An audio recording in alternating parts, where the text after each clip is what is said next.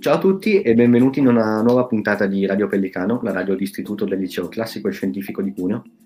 Io sono Pietro Priotto di Terza Alfa.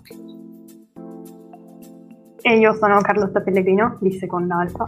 Oggi abbiamo invitato un ospite un po' particolare perché penso che molti di voi lo, appunto, lo conoscano già perché è stato professore l'anno scorso nel nostro liceo. E Luca Dutto. Buongiorno a voi e per approfondire un po' eh, la sua storia personale e poi affrontare un po' insomma, le tematiche legate a questo momento abbastanza strano della, della scuola, visto che insomma, siamo tutti così a distanza rinchiusi in quadratini digitali. E, allora, intanto buongiorno. E, um, abbiamo appunto deciso di invitarla per farci raccontare un po' la sua storia, anche perché sappiamo che è stato studente di questo liceo. Esatto, proprio così.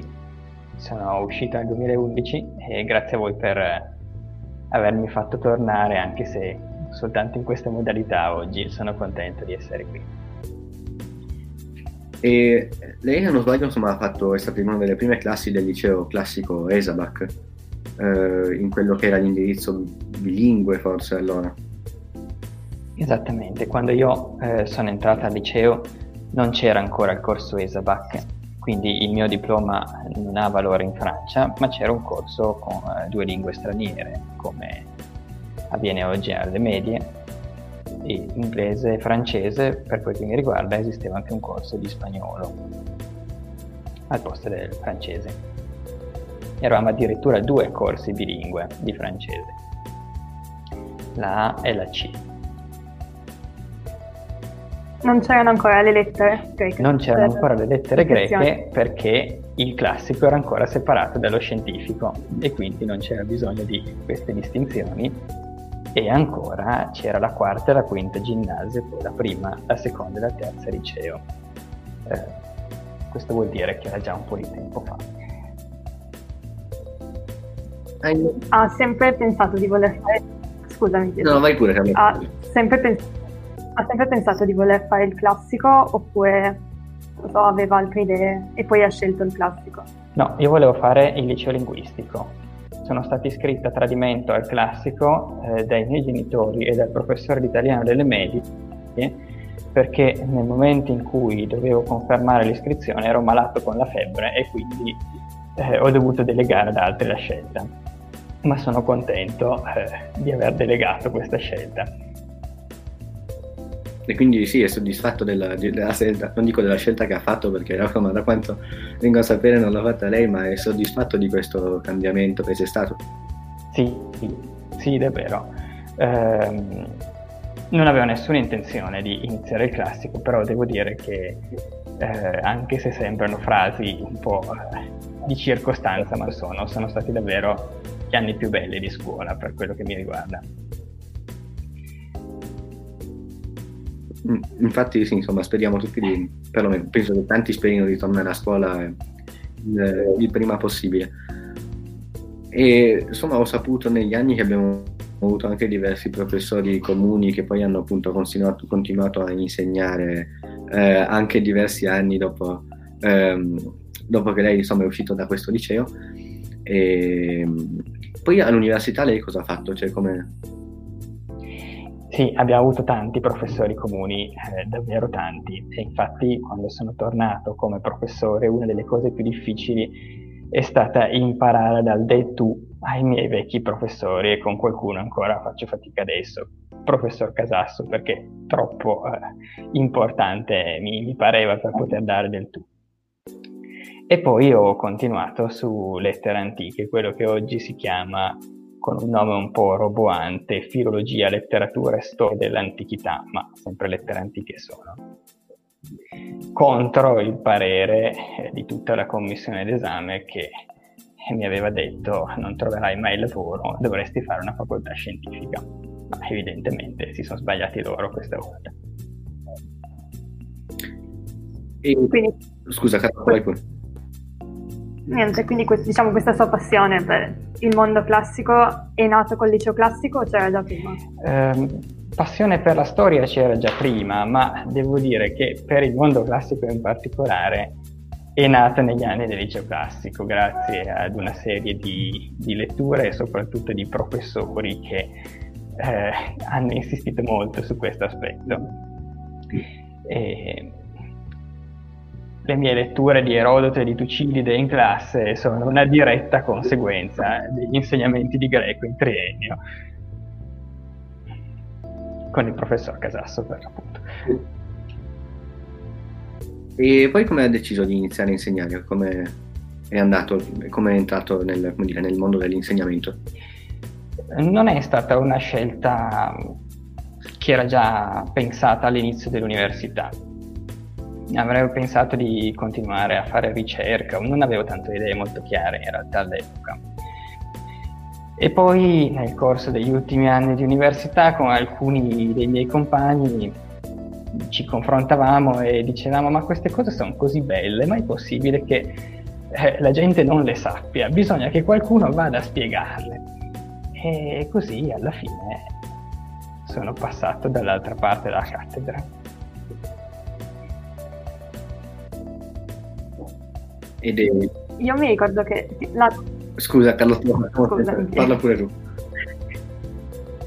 No, mi ricordo che l'anno scorso avevamo avuto un professore di, insegna- di sostituzione che ci aveva sottolineato come lei insegnasse già quando era, quando era studente. Questo sinceramente eh, non lo so, non ho idea e mi prendete completamente la sprovvista.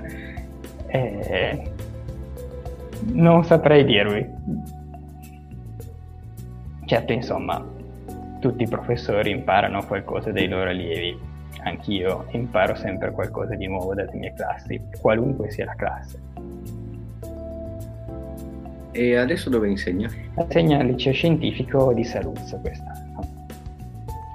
Italiano, eh, storia, geostoria, storia, geografia, ahimè, eh, nessuna classe di latino. Sarà per un'altra volta, si spera. E come si sta trovando ormai da quasi un, praticamente da un anno con questa modalità di scuola un po' bizzarra, insomma, che io almeno personalmente mi auguro finisca il più presto perché insomma, sta diventando un po' monotono e trovo insomma, che perda proprio qualcosa la, la scuola. E cari Pietro e Carlotta, eh, voi che siete stati miei alunni sapete le mie difficoltà eh, relativamente alla didattica a distanza e certamente anche per me è difficile, come penso per, per tutti, perché come giustamente dicevi, manca un pezzo, manca una parte importante.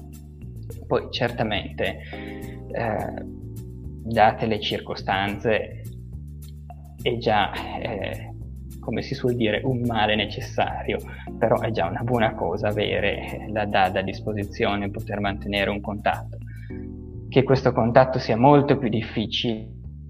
Eh, questo lo sento anch'io, l'ho sentito l'anno scorso quando almeno ci eravamo visti per un po' di mesi e ancora di più quest'anno eh, quando il mio contatto in presenza con le classi è stato di poco più di un mese, quindi abbiamo anche fatto più fatica a conoscerci rispetto a quello che poteva essere l'anno scorso senz'altro anch'io spero che si possa tornare il prima possibile. E lei è ottimista riguardo al rientro a scuola oppure no? Diciamo che, come ben sapete, io sono pessimista di natura e eh, ogni tanto con qualche tendenza al cinismo, ma eh, Spero di sì, spero che si possa tornare e non dover poi ritornare in DAD. Um, diciamo che questa è una speranza, la convinzione è un'altra cosa, però eh, staremo a vedere, vedremo quello che, che, succederà e ci auguriamo tutti, credo, di eh, poter davvero continuare almeno a avere un contatto che non sia mediato dallo schermo.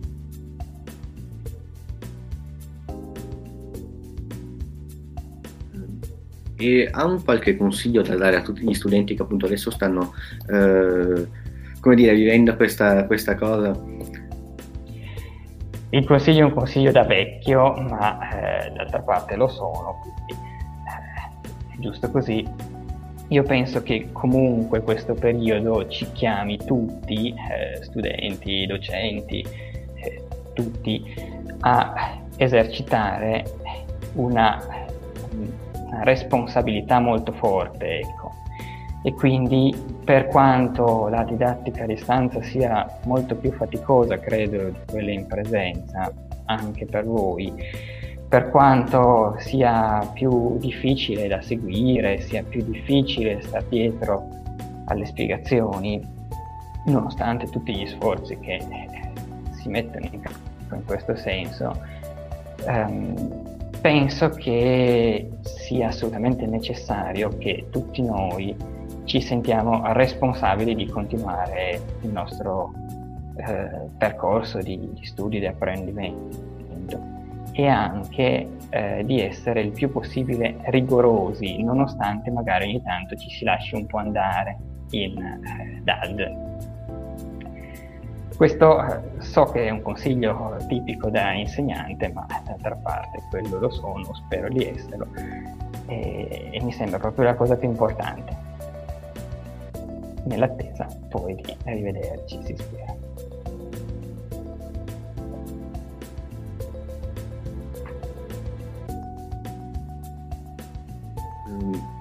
E, niente, Carlotta, vuoi fare ancora qualche, qualche domanda o quant'altro?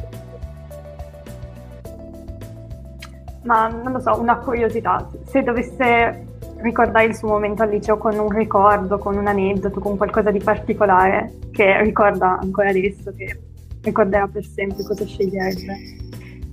Un solo ricordo, un solo aneddoto sarebbe troppo poco, ne avrei molti e diversi. Um, se dovessi mettere insieme tutto in un solo ricordo, devo dire che una delle immagini più ricorrenti eh, che mi vengono in mente, cosa che assolutamente non va ripetuta, ma fu un duello messo in scena dai due miei compagni in un intervallo con dei bastoni fatti di eh, giornali arrotolati. Eh, perché questo? Poi interrotto dall'arrivo della professoressa d'inglese che eh, naturalmente non apprezzò granché la messa in scena di eh, uno scontro iliadico all'interno di una classe. Eh, ricordo questa scena non perché questo sia un'istigazione a praticare azioni di questo genere in classe, non sia mai che poi passi in questo modo, ma perché mette insieme da un lato i miei compagni, eh, con cui il eh, rapporto è stato un ottimo rapporto, ehm, lo spazio del liceo, perché ho ben presente ancora adesso l'aula in cui si svolse questo, una delle aule del corridoio centrale, se eh, eh, vi interessa. E poi naturalmente lo spunto che era stato dato da una lezione di epica che evidentemente era stata eh, particolarmente coinvolgente. Così insomma metterei insieme eh, quegli elementi che per me sono stati quelli che hanno reso davvero eh, la scuola un posto in cui in fondo, malgrado tutte le difficoltà che c'erano anche all'epoca, ci si sentiva un po' a casa e quindi ci si poteva lanciare anche in queste operazioni, ecco, ai limiti del regolamento.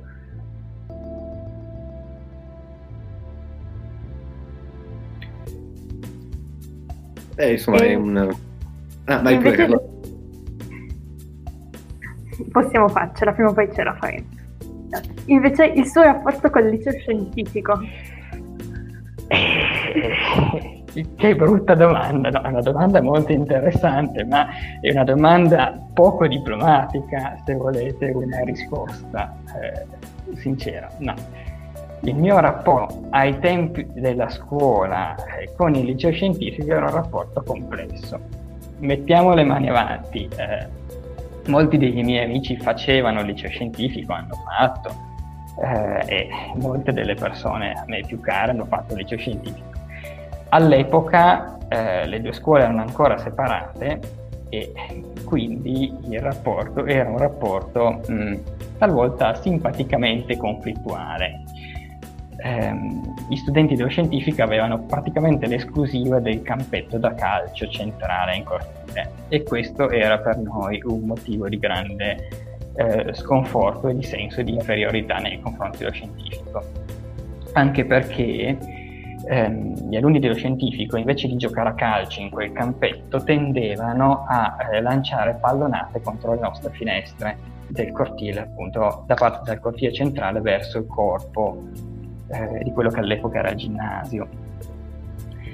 Um, non avevano calcolato che le finestre, adesso non so se siano ancora così per la verità, eh, del corpo centrale erano quelle enormi basculanti che si aprono a metà per cui un giorno alcuni miei compagni, eh, piuttosto scocciati, aprirono la finestra mentre stava arrivando la pallonata e se ne impad- si impadronirono della palla con nostra grande soddisfazione, un po' meno degli insegnanti perché poi fummo costretti a restituirli, insomma, con una certa delusione. Anche questo naturalmente eh, non sia ecco, istigazione a usi impropri del campetto quando si potrà di nuovo usare per cui ecco sì, mh, per noi lo scientifico era un po' da parte e da bravi vicini, come due poleis greche, ce le davamo di santa ragione quando possibile.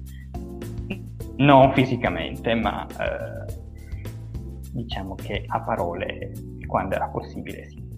Poi le cose sono cambiate e oggi eh, tutto questo è quasi incomprensibile, ma all'epoca questo era abbastanza sentito, perlomeno dal mio anno e dalla mia classe in particolare.